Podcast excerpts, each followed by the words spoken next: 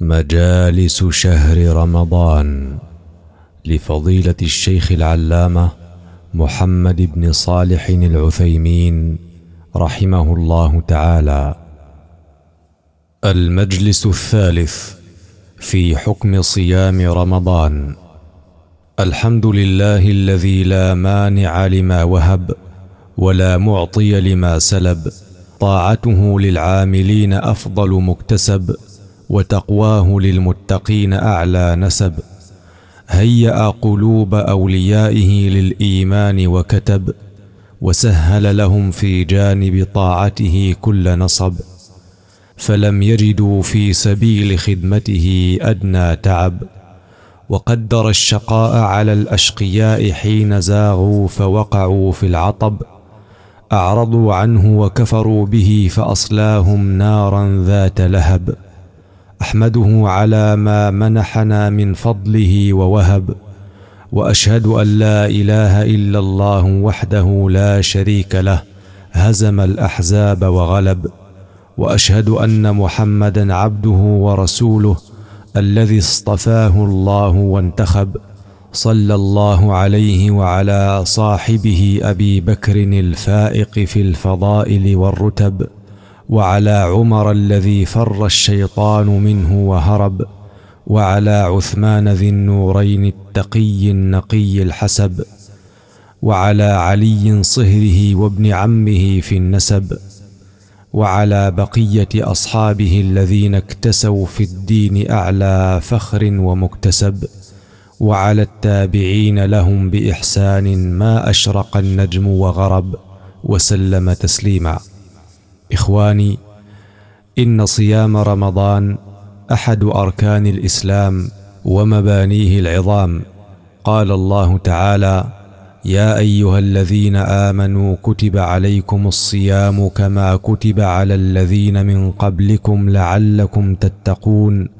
أياما معدودات فمن كان منكم مريضا أو على سفر فعدة من أيام أخر وعلى الذين يطيقونه فدية طعام مسكين فمن تطوع خيرا فهو خير له وأن تصوموا خير لكم إن كنتم تعلمون. شهر رمضان الذي أنزل فيه القرآن هدى للناس وبينات من الهدى والفرقان. فمن شهد منكم الشهر فليصمه ومن كان مريضا أو على سفر فعدة من أيام أخر. يريد الله بكم اليسر ولا يريد بكم العسر ولتكملوا العدة ولتكبروا الله على ما هداكم ولعلكم تشكرون. وقال النبي صلى الله عليه وسلم بني الإسلام على خمس شهادة أن لا إله إلا الله وأن محمدا رسول الله وإقام الصلاة وإيتاء الزكاة وحج البيت وصوم رمضان متفق عليه ولمسلم وصوم رمضان وحج البيت. وأجمع المسلمون على فرضية صوم رمضان اجماعا قطعيا معلوما بالضرورة من دين الإسلام.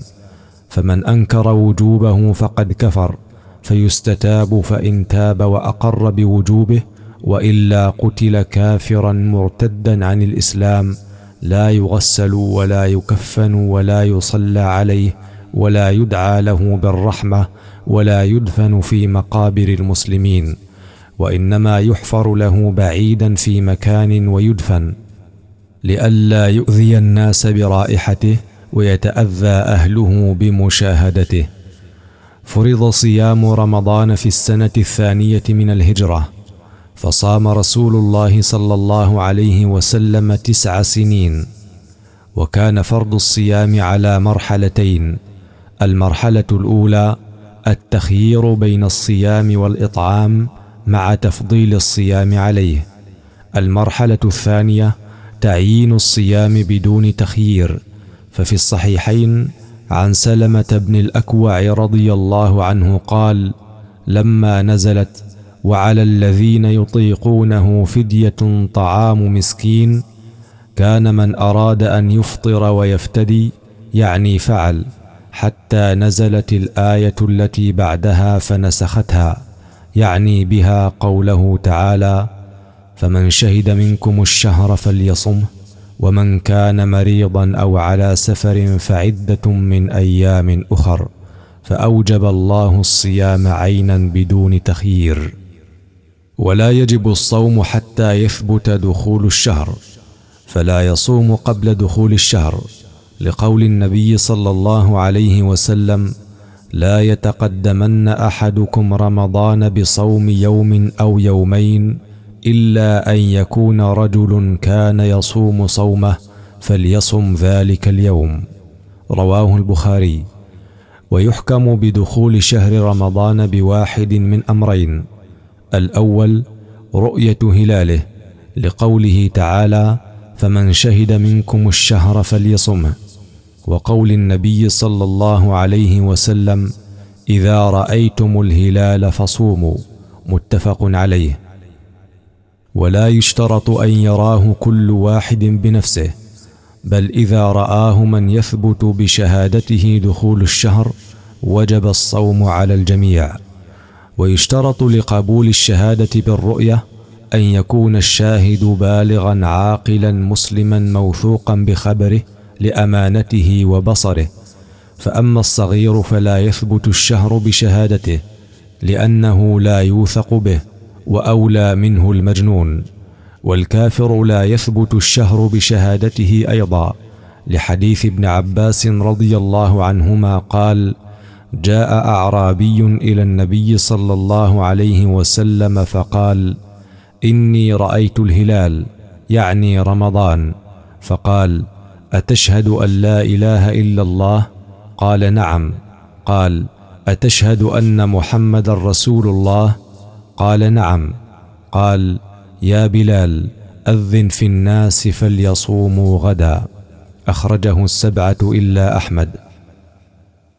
ومن لا يوثق بخبره بكونه معروفا بالكذب أو بالتسرع أو كان ضعيف البصر بحيث لا يمكن أن يراه فلا يثبت الشهر بشهادته للشك في صدقه أو رجحان كذبه. ويثبت دخول شهر رمضان خاصة بشهادة رجل واحد لقول ابن عمر رضي الله عنهما تراءى الناس الهلال فأخبرت النبي صلى الله عليه وسلم أني رأيته فصام وأمر الناس بصيامه. رواه أبو داود والحاكم وقال على شرط مسلم. ومن رآه متيقنا رؤيته وجب عليه إخبار ولاة الأمور بذلك.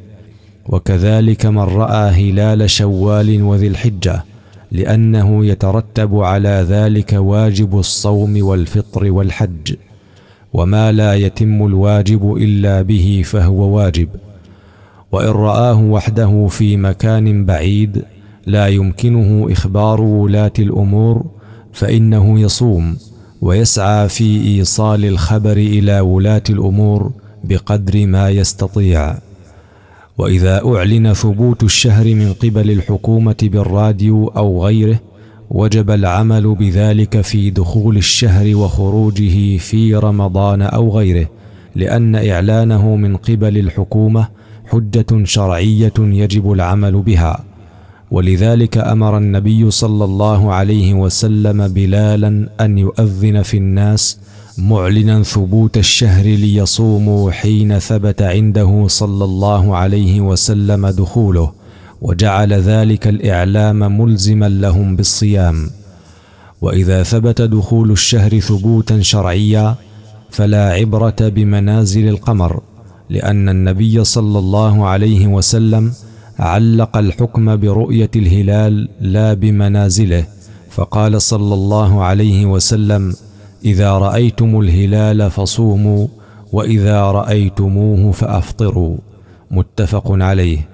وقال صلى الله عليه وسلم إن شهد شاهدان مسلمان فصوموا وأفطروا. رواه أحمد. الأمر الثاني مما يحكم فيه بدخول الشهر إكمال الشهر السابق قبله ثلاثين يوما لأن الشهر القمري لا يمكن أن يزيد على ثلاثين يوما ولا ينقص عن تسعة وعشرين يوما. وربما يتوالى شهران أو ثلاثة إلى أربعة ثلاثين يوما أو شهران أو ثلاثة إلى أربعة تسعة وعشرين يوما. لكن الغالب شهر أو شهران كاملة والثالث ناقص. فمتى تم الشهر السابق ثلاثين يوما حكم شرعا بدخول الشهر الذي يليه وإن لم يرى الهلال. لقول النبي صلى الله عليه وسلم صوموا لرؤيته وأفطروا لرؤيته فإن غمي عليكم الشهر فعدوا ثلاثين. رواه مسلم. ورواه البخاري بلفظ فإن غبي عليكم فأكملوا عدة شعبان ثلاثين. وفي صحيح ابن خزيمة من حديث عائشة رضي الله عنها قالت كان النبي صلى الله عليه وسلم يتحفظ من شعبان ما لا يتحفظ من غيره ثم يصوم لرؤية رمضان فإن غم عليه عد ثلاثين يوما ثم صام. وأخرجه أيضا أبو داود والدار قطني وصححه. وبهذه الأحاديث تبين أنه لا يصام رمضان قبل رؤية هلاله فإن لم ير الهلال أكمل شعبان ثلاثين يوما. ولا يصام يوم الثلاثين منه سواء كانت الليلة صحوا أم غيما. لقول عمار بن ياسر رضي الله عنه من صام اليوم الذي يشك فيه فقد عصى أبا القاسم صلى الله عليه وسلم. رواه أبو داود والترمذي والنسائي وذكره البخاري تعليقا.